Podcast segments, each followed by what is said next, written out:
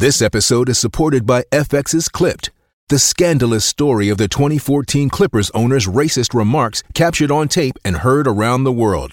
The series charts the tape's impact on a dysfunctional basketball organization striving to win against their reputation as the most cursed team in the league. Starring Laurence Fishburne, Jacki Weaver, Cleopatra Coleman, and Ed O'Neill. FX's Clipped, streaming June 4th, only on Hulu.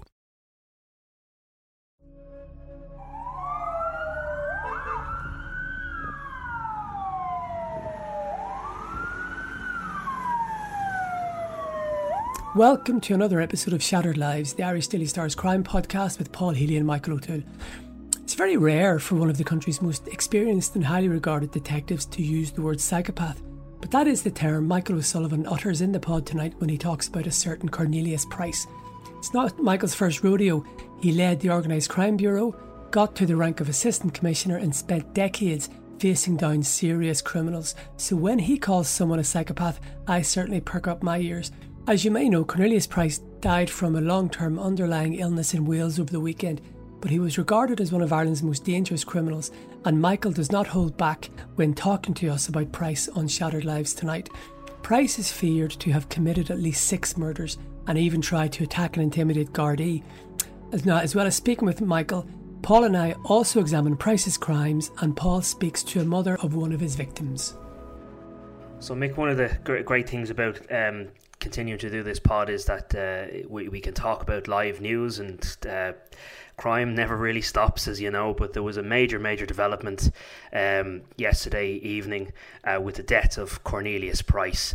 And I think I'll hand it over to you because you uh, would have heard this name long before I did. Um, the name Cornelius Price uh, is something that that you've been skirting around for many years um, in association with God knows how many crimes. So, when was the first time you heard the name Cornelius Price? You're quite right, Paul. This the beauty of this pod is that we can react, and uh, you know, as you know, we have been doing it mostly about the the trial of Gerry the Monk Hutch, but we're widening it out, widening it out, and I, we do think that uh, Cornelius Price is a worthy subject because he really was a very, very serious criminal. So, um, like many things, there are lots of criminals whose names I don't know.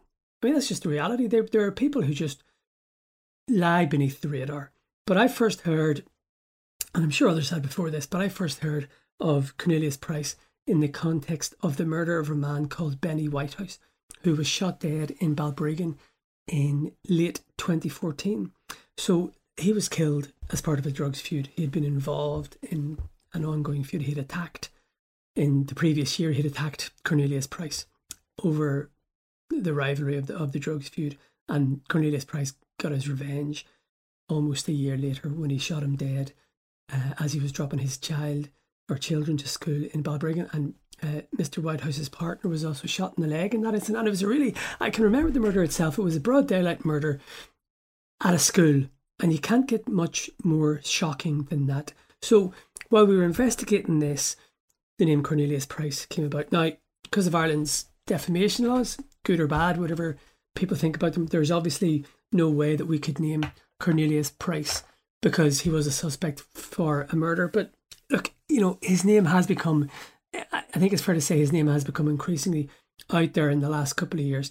And we know that he has been uh, he was living over in, in Wales, I believe, largely because of the Drogheda feud. Now, we're not going to, this feud, this pod isn't really about the Drogheda feud. Um, Nicola Donnelly, who's an expert on all things Drogheda esque, is one of our top reporters in the Star, and I'm going to be talking to her later on in the week, hopefully, about the wider Drogheda feud, including the horrendous murder of young Keane Mulready Woods. We know that two men were sentenced for facilitating that murder last week. So I don't really propose to go into depth about the, the murder of Keane Mulready Woods or the, the feud in general. This is more about Cornelius Price. Now, um, I was doing some basic totting up there. I think Gardaí, Gardaí do believe, I know Gardaí do believe that he was involved in several murders, starting with Benny Whitehouse in 2014. But by my calculations, I can think of six murders altogether that Gardaí would believe he was involved in. Now, there might be more, but six is a, a, significant number, and it just goes to show you how dangerous uh, Cornelius Price is. He was a criminal. He was based in Gormanston, which is between Balbriggan and Drogheda, just on the coast there, I suppose, um, quite near the M1. And it was a compound, and it was very hard for Gardaí to get into that compound. There were walls around it. It was a, a compound, a bit of a fortress. It was really was his bailiwick, and I think he treated it like that. But as I said, he did become involved in the Drogheda feud, and there were six, at least six killings that we can find that have been attributed to him. Now, we've mentioned the first one, which is that of Benny uh, Whitehouse in Balbriggan. Then, subsequent to that, there were two in 2014, but I'm, I'm going to skip those because I want you to talk about them, Paul, because uh, very, very significant cases. But the uh, the Drogheda feud, then I suppose, consumes so that's three, and then there are three other murders in the Drogheda feud that have been attributed to Cornelius Price and his gang. So the first one would be a man called Keith Branigan, who was shot dead a, as he was working on a mobile home. It wasn't his um, home. He was he was a, a carpenter. I seen Drug Hall. I remember he'd been up in the scene. It was a uh, I think it was a summer's day, and he was shot dead as he was I was working on decking, and that was August 2019. A few months later, in November 2019, and a few miles away, it was in Bettystown, which is near Laytown, just on the beach there. A, a drug dealer called Richie Carberry was shot dead at his home. So he would have been on the opposing side to uh, Price uh, in in that feud. And then the final murder that I'm going to talk about is that of uh, an infamous hitman himself. I remember writing about this man, Robbie Lawler, who was shot dead in, in North Belfast in 2020. You need to be slightly careful because people are before the courts in relation to that in Northern Ireland. But what I can say is that Robbie Lawler himself was an inf- infamous killer, had been blamed, I think, for around six, I remember, maybe more, maybe seven murders himself. So he was a very, very dangerous person and he was shot dead in North Belfast in April 2020. Now, again, I have to be careful because people are before the courts. So that's four of the six. But there were, in April 2015, a couple went missing. They were last seen at uh, Price's compound in the Gormanston area, and that was Anna Varslavane and Willie Maughan. Now, the interesting aspect to this is Gardaí are treating their case as murder, even though neither body has been found. And it's quite rare that that has happened a couple of times. It's ex- extremely rare for Gardaí to do that, to you know, because it's usually a missing person case. But it, this case has been upgraded, and I know that you would have some insight into this case, Paul. Yeah, well, I mean, it's it's it's hard to believe uh, that it's it's it's, it's uh, the fourteenth of April, twenty fifteen, that it's been um, that long since uh, the disappearance and murders of, of, of William and Anna. And it's a case that we have been writing about over and over and over uh, the years because there's been non-stop developments and intimidation tactics from Cornelius Price and his gang, uh, in um, uh, and uh, which has resulted in, in us writing stories about that. Um, but Willie Maughan was uh, was was not an organised criminal. Uh, was somebody who was, uh, according to his family, you know, trying to, to, to live on the straight and narrow, and um, was was going back to Tallaght and, and getting away from things, uh, people that he was caught up with and involved with, and unfortunately, he caught the ire of Cornelius Price uh, because uh, Cornelius Price believed that William uh, Maughan had information about the murder of Benny Whitehouse, which you've mentioned, um, and he was afraid that uh, that Willie Maughan, who was trying to live on the straight and narrow, more or less, might give him up, um, and that he might pass information on uh, that might result in in Cornelius Price uh, getting done for the Benny Whitehouse murder. Um, so you know, it tells you, it gives you a, an insight into the ruthless kind of character that Cornelius Price was, because he made the decision to have Willie murdered. And Willie was lured to this uh, site in Gormanston in County Meath, uh, along with his pregnant par- partner, Anna uh. Um, and sadly, they were murdered, and we know that they were murdered because this is something that the Price gang have taunted the family about uh, for many years and boasted openly uh, about um, the fact that their bodies would never be found. And there were various different accounts over the years as to uh, how they were murdered. Um, and so everyone in the world of journalism certainly knew that uh, Mr. Price was connected to this murder. Um, and then as he committed more crimes and eventually ended up in jail, we were able to say more than we were in the beginning. We were able to eventually say um, that William and Anna were murdered by the gang associated with Cornelius Price.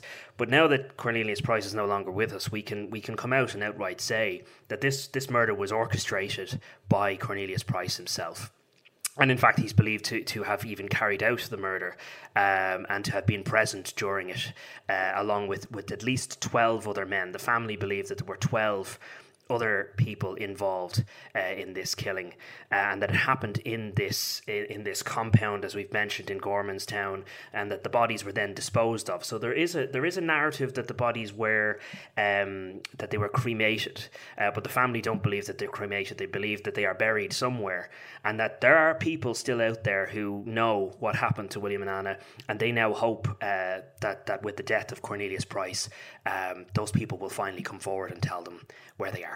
And I remember there was at least one search in the greater Gormanston area. I think it was was it in a quarry or something, or a landfill. That I remember that. Not far from that compound. yeah. Not too far. Not far, and I think Gardaí did have high hopes that the bodies would have been recovered. And I know, just in relation to the cremation, I think um, Willie's mother got to the scene very quickly because Anna had rung Willie's mother. And people could hear, and they could hear her screaming. So they got there very, very quickly. And I think when Mrs. Maughan got there, there was a fire there. And I think that led some people to believe that that was, they were cremating the bodies. But I don't, I think Gardaí don't think that. I think Gardaí themselves would believe that they are buried in the area. So, you know, as has been said, with this man's death, I think he did sort of rule by fear. So maybe now somebody will do the right thing and come forward because the, the, the, shadow of Cornelius Price is gone from them. Yeah, and we'll, we'll play it in a moment, but I, I had a, a very powerful chat today uh, with Mr. Maughan's uh, mother and father. You'll you'll hear uh, a clip um, with with her consent. Uh, this is William's mother, uh, Nell Maughan, um, and she is speaking to us about the death of Cornelius Price, what it means for her and her family, but also about the threat that they were under as a family. Like even when uh, after, as we've mentioned, after these murders were committed, the family lived in well, they say they didn't live in fear, but they were they were uh, fear tactics were placed upon them by by Cornelius Price and his gang. And you'll hear Nell Maughan actually tell us um, that Cornelius Price brought men to her door uh, and more or less told her to stop speaking out, um, or or her life would be in danger. Just before you play that clip, one of the the horrendous issues for me in this covering this case was a couple of years ago. Willie's Willie had a brother, Michael. Now he died. I think it was from a, an illness. He think he died quite suddenly, and it was it was a good few years ago. And he is buried in I think it's Tallaght, one of the, the graveyards in Tallaght. But a few years ago, I got a, a, a wee tip that the grave had effectively been dug up. So, you know, I remember at the time my belief was that there was the, there's the Price gang that were involved in that. So that's really unspeakable. They went, they they murdered Willie, they murdered Anna, they taunted the family, as you said. They called to the family's door, and then they effectively desecrated a man's grave. So it shows you, uh, you know, what's the word? I'm struggling to find a word. It really is unspeakable what was done to that family. Yeah, but uh, as you'll hear yourself um, from Mrs. Maughan, who, who's agreed to, to have her voice be heard on this pod, she's incredibly she's an incredibly strong woman, um, and they're a strong-willed family. And, and, in spite of all of that, uh, they never stopped speaking out. They continued uh, to appeal for answers to get justice. Um, and they, they, they now hope with the death of Cornelius Price that there are people out there with a conscience who, who maybe might have feared uh, Price and, and might now feel that there's no impediment, nothing stopping them from coming forward and telling what happened uh, to William and Anna. Um, you know, in spite of all of those threats, uh, they, they, they continue to speak out. So it's a real testament to them as a family. Okay, so we might hear this clip now. This is you speaking to Willie's mother. Nell, why do you think your son was murdered? What what was that reason ever given to you? Not that anyone deserves to be murdered, but what was their what was their disgusting reasoning for having your son killed? Well, the reason my son was murdered was he had information of Billy Whitehouse's murder, hmm. and my son was moving back to Tallaght, and my son had information, and they were afraid that he was going to release that information. Yes. And, I strongly believe that my son and Anna went straight to heaven because my son didn't take a life. And God was looking down. And I do believe that the people that done this to my son, there's a few of them, there's a lot of them suffering now. Mm. And Price is gone. He won't put another family through the hurt and pain that my family's gone through. And the tears that I've been crying, my family's crying, let him, his family, see what death is like now. Let their, his mother go through the pain and his family go through the pain that my family's been going through. Yeah. Because it's not a, it's not a thing that you like to come to anyone's door. And no father or mother deserves to bury the child. And for the bury a child, but not get it's go and bury them. Hmm. You can go and say, right, they're buried, give them burial. Hmm. They'll be able to give him a, a burial. But I can't give my son a burial because I haven't got his body back to bury him. Yeah. And and I mean, there's been all sorts of rumors over the years as to as to where where and what they did with with your son's remains. But do you, do you believe he's still out there? They're out there somewhere, and someone knows what happened in regards to their their their remains. Look, uh, the best way to put it, to put a rumour out that William and Anna was like burnt. This, we don't believe that. Yeah. I don't believe it. And if I believed that, I wouldn't be standing today. And the bodies is obviously someone has information where the bodies are. Hmm. But I, I'm just asking them, please. As a, as a Christian, if you have any kind of belief in God, come forward and let's have closure for William and Anna. We truly deserve closure, what we're going through. We deserve it. Absolutely. May I ask you before I let you go, uh, the impact of all of this over the years on your family?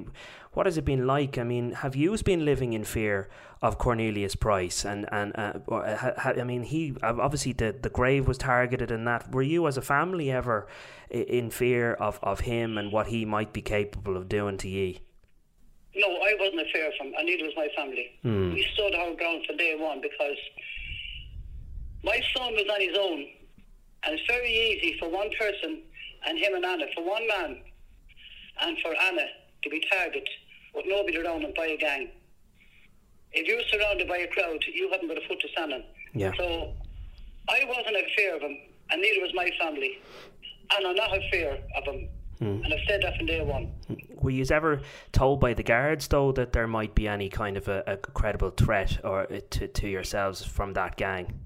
Well, they, they, did. They gave threats in early stages. But, um, and the pipe on my daughter's place and they dug up my son's grave. But that didn't stop me from continuing fighting out for the justice of my son. Yeah. And I continue doing it. He's my child. Yes. And I have every right to speak up for my child. I'm his mother. I brought him into the world and I have every right to do it. And if I didn't speak up for my child, what kind of mother would I be? Yeah. And what kind of father would he have? Yeah. We have to do it. We have to continue fighting, fighting for justice for William and Anna to get them back. And that fight doesn't end with the death of this man. There's still people out there that are responsible. Yeah, exactly. So we, we would ask anyone that has information to come forward and give us closure. Do, do, you, do you have any, I suppose, now that he's he's dead and buried, uh, d- thoughts on, on Cornelius Price and where he is now? And is he in hell, as, as your husband told me last night? Is that your belief? Well, look, my belief is what you do wrong in life, it, it's like a clock. And when the clock comes to a certain time, and when your time is up, you have to face God. Yeah. I firmly believe he will never see the gates of heaven. Mm. He's gone. He's gone. He's gone down below to the fire. That's where he's gone. To take anyone, to take anyone's life and not give their bodies back, and get up in and try and make a laugh at people and, and uh, social media, and coming in and mock pages. Yeah. And do you know what I mean? You, you, that's that's that's that's intimidating, bullying. But we didn't take sit back and take that. Am I right in saying that, that there were phone calls that he had with, with you as a family as uh, that where he did taunt you over the years? Yeah, he gave threats and phone calls. Yeah, He did. yeah, yeah. And you could tell. I mean, I suppose he, he's a pretty. He- you could tell it was him that was threatening you, as you as a So family. we know it was him. We know we know it was him because Yeah. he sent he sent people to my house to give the threat to me, not my husband out to me, telling me if I didn't shut my mouth, I was going to be took out. When when was that? Oh, that was the early stages when that happened to William. Yeah. My God. Mm. But you stood your ground, as you said. I stood my ground and I continue to stand my ground where the strength is in my body Yeah. as a mother. So you you never fe- you never feared him, despite his, his attempts to try and uh, make you fear him. But uh, like, why should I fear him? Yeah. Why? wh- Why should I fear him? Because when you killed my son, when they killed my son in that property, right? My son was just there on his own, him and Anna. But I mean, if, if, if, if, if I went out to him with a crowd and stood up, wonder how would he feel? Yeah. But we didn't do that, Paddy. Like we, so we're doing things the right way, and that's the way we're going to continue doing it. Yes. So yeah, th- thank you to the Maughan family for speaking to us. Um, we should address just obviously Cornelius Price. Uh, he he has died at the age of forty one. We we know he had a condition. He had a brain injury, and he was in hospital uh, since October of twenty twenty one, and was in a coma. Um, but as you might uh, tell people, Mick, uh, during all of this, he was in Wales and he was actually on trial uh, for for a kidnap plot, and unfortunately, he, he evaded justice in relation to that. Yeah, so essentially, he got out of I think he got out of Wheatfield Prison. He was serving a, a danger a, a, sentence for endangerment, and that was in essence in relation to an incident in Balbr- in the grounds of Balbriggan Garda Station when he when he drove a car at a, a, a Garda, and that was all part of his intimidation. He was he was trying to intimidate Gardaí. Balbriggan would have covered that area at one stage, so he was he was basically putting it up to the guards. And we know from speaking to sources that say things like, we know that he would have put nails. There, there's a bit of a turning circle where Gardaí would have turned at his compound after sort of patrolling it, seeing if they could spot anything, and he put nails there.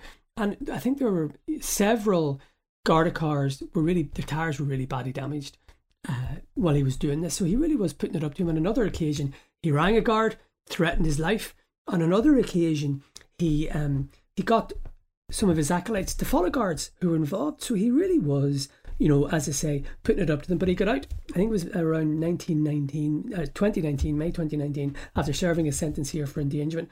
Things were getting really hot with the feud then, and, you know, he was under pressure as well. So he uh, decamped to Wales, but, you know, maybe he thought he was leaving his criminality in Ireland. He was wrong because he got involved in a, an alleged kidnap plot over there where a man was I think two men were kidnapped and tortured. They were they were washed with Dettol. They were badly assaulted, and they had to, you know, effectively ring their, their families and see if they would give them three hundred thousand pounds. Now, one man was convicted. That uh, Price was charged with that, but as you say, the illness got in the way, so he did escape justice. But it just goes to show you all those elements. He really was a dangerous criminal. Now he has been extremely unwell, as for more than a year. So you know, we would hear every so often that he was close to death.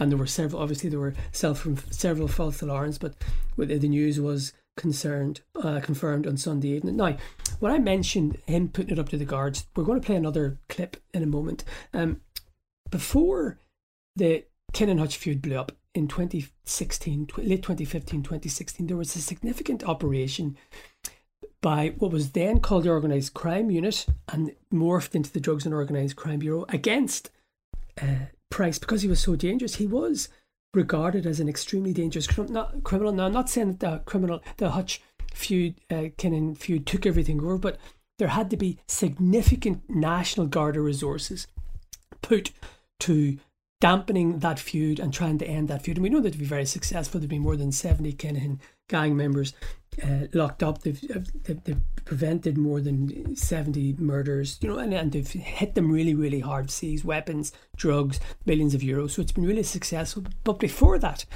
a lot of those resources would have been uh, put, those national resources would have been put on uh, Price. That's how dangerous he was.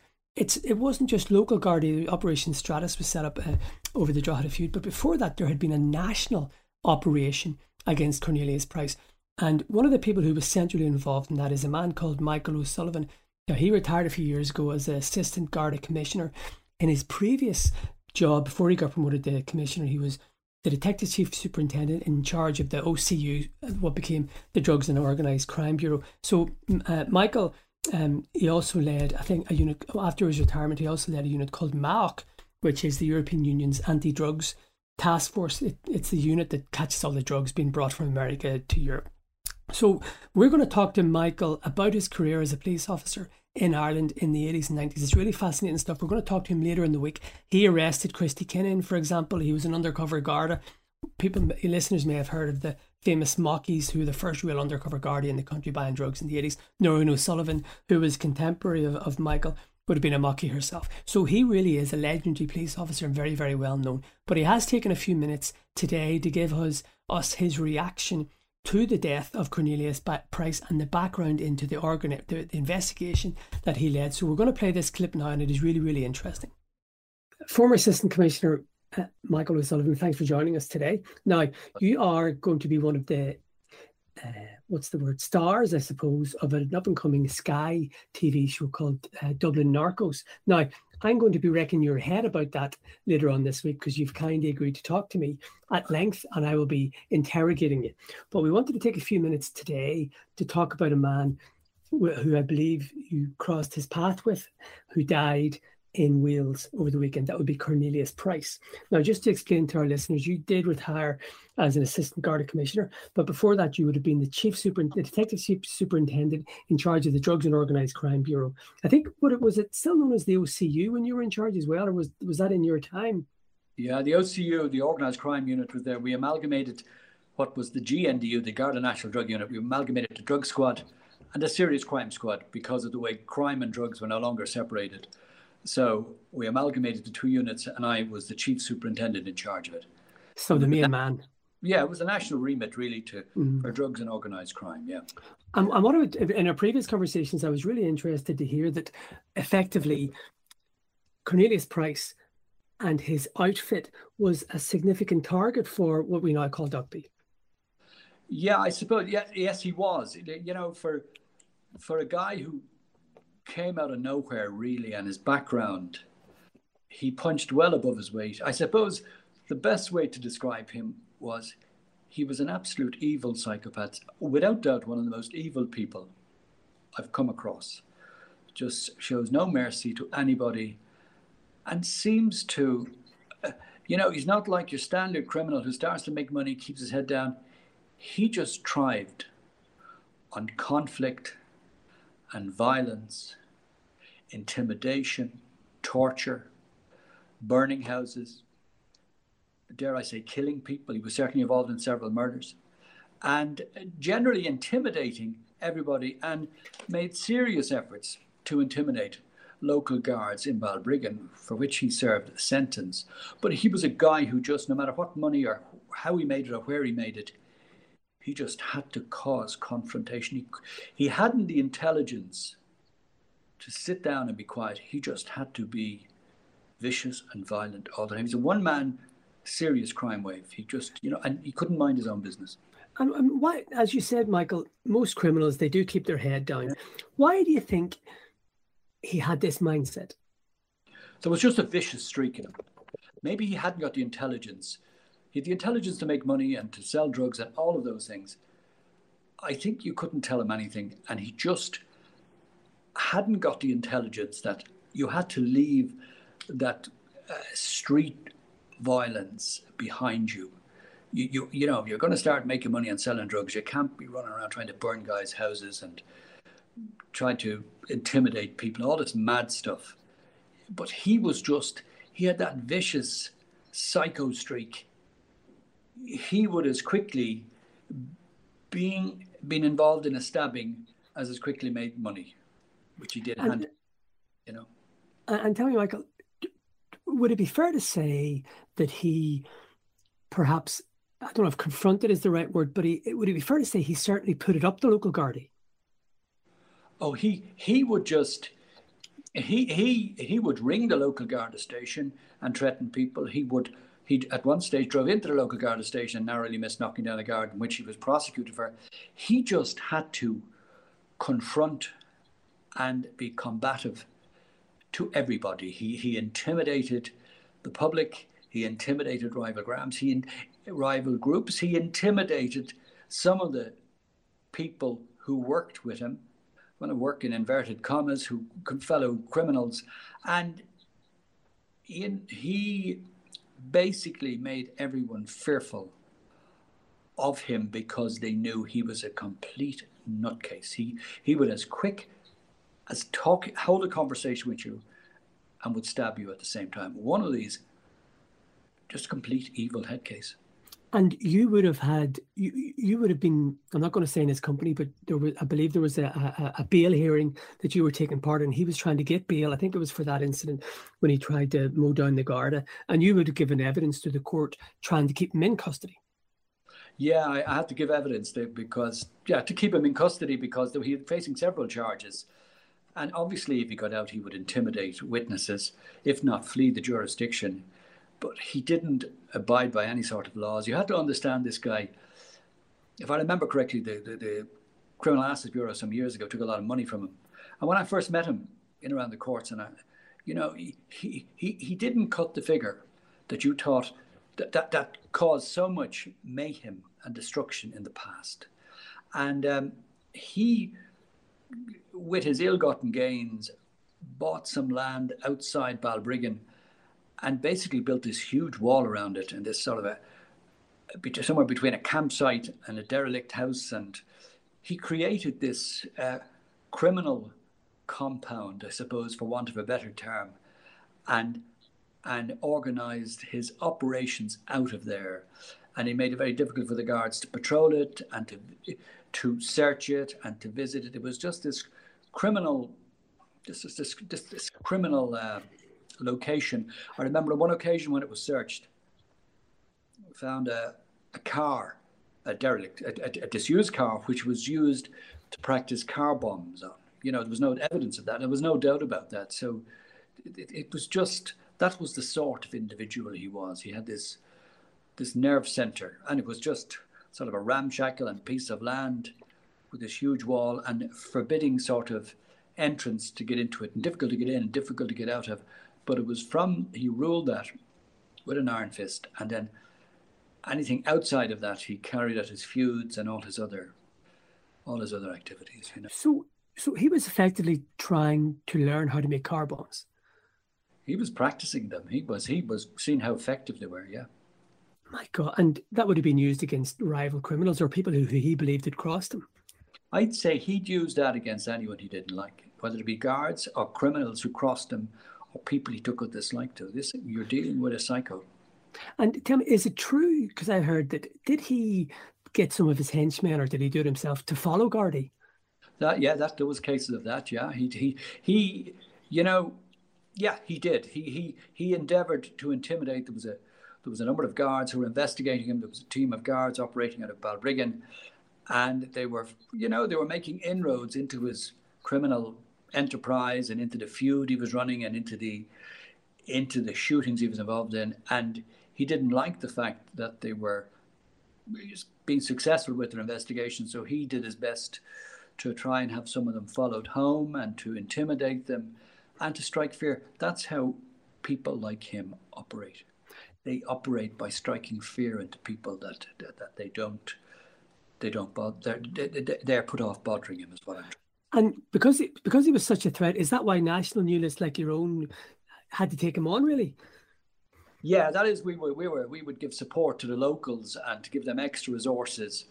And when we began to see what he was up to, um, we um, certainly were giving resources to the local units in an effort to assist them. But that's what that's what the Drugs and Organised Crime Bureau did. We targeted um, criminals, high-profile criminals, criminals who are causing a lot of grief around the country by by lending the resources we had with the local resources. You know, because it's it, it can be bad luck for in an area which is used to just standard policing and standard criminals, and a guy like this shows up and starts thinking he's Al Capone. You know. Now, you've been very direct about him. Now, some listeners may know that you would have had interactions with really, really, really serious criminals like Christy Kinahan. We're going to talk about him in another pod, which I'm going to hassle you about. But in comparison, now, you know, I would consider, I don't know if you'd agree with this, I would consider Christy Kinahan a very smart criminal, you know, because he's obviously been very successful. Is there any comparison to people like that, that you know, to what, you know, I think the guards call them tier one criminals. Is he, is, was Price anywhere near that? For intelligence even or cunning. He hadn't got the intelligence to be a tier one criminal. He could make money from selling drugs and kidnapping and intimidating people. But he was always that violent street criminal. He could make money one day and instead of keeping his head down and putting it aside, he could see some guy he didn't like, he could cross the street and slash him. You know, this crazy psycho stuff. um, which doesn't match in with a guy who's making money. You know, it's, mm. it's you have to leave that behind. You can't be the local head case and the godfather at the same time. And look, I know this may have been a question for your colleagues in the Criminal Assets Bureau, but did he make much money? Would you think, or? I'd have to check, but I, well, what, what I'm saying is, uh, uh, my recollection was that there was a sizable amount taken from him. I couldn't be certain of what the, but it was a matter of public record. I remember reading mm. about it even before I interacted. Long before I interacted with him, my understanding was that they took quite a lot of money. I, I just and, and just uh, one final question, Michael, and this has been really, really yeah. interesting. When you did interact with him, what did you make of him? What was the cut of his jib? Was he a small man? Was he, you know, was he just a ruffian? You know, you could put him like that. You'd look at him in the dock, and you'd say, "Is this guy, is this guy what all this trouble's about?"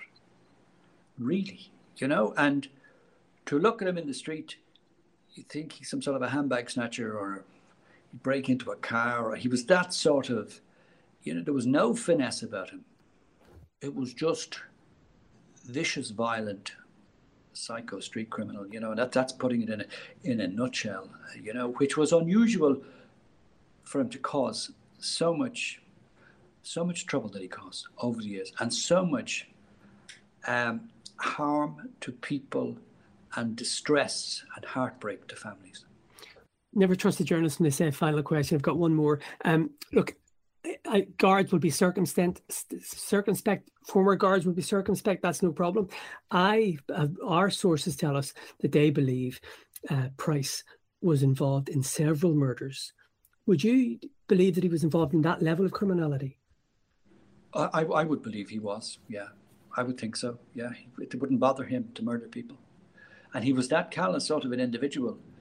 You know, he he like guys who would make some money and try to run some sort of a drug empire would get somebody to do the dirty work. This guy would go out and do it himself, and there'd be a 50 50 chance of getting caught. And, and, and there would be no, he wouldn't think of what's down the road. He wouldn't think of the publicity, the pressure from the police, the pressure from the media, the notoriety.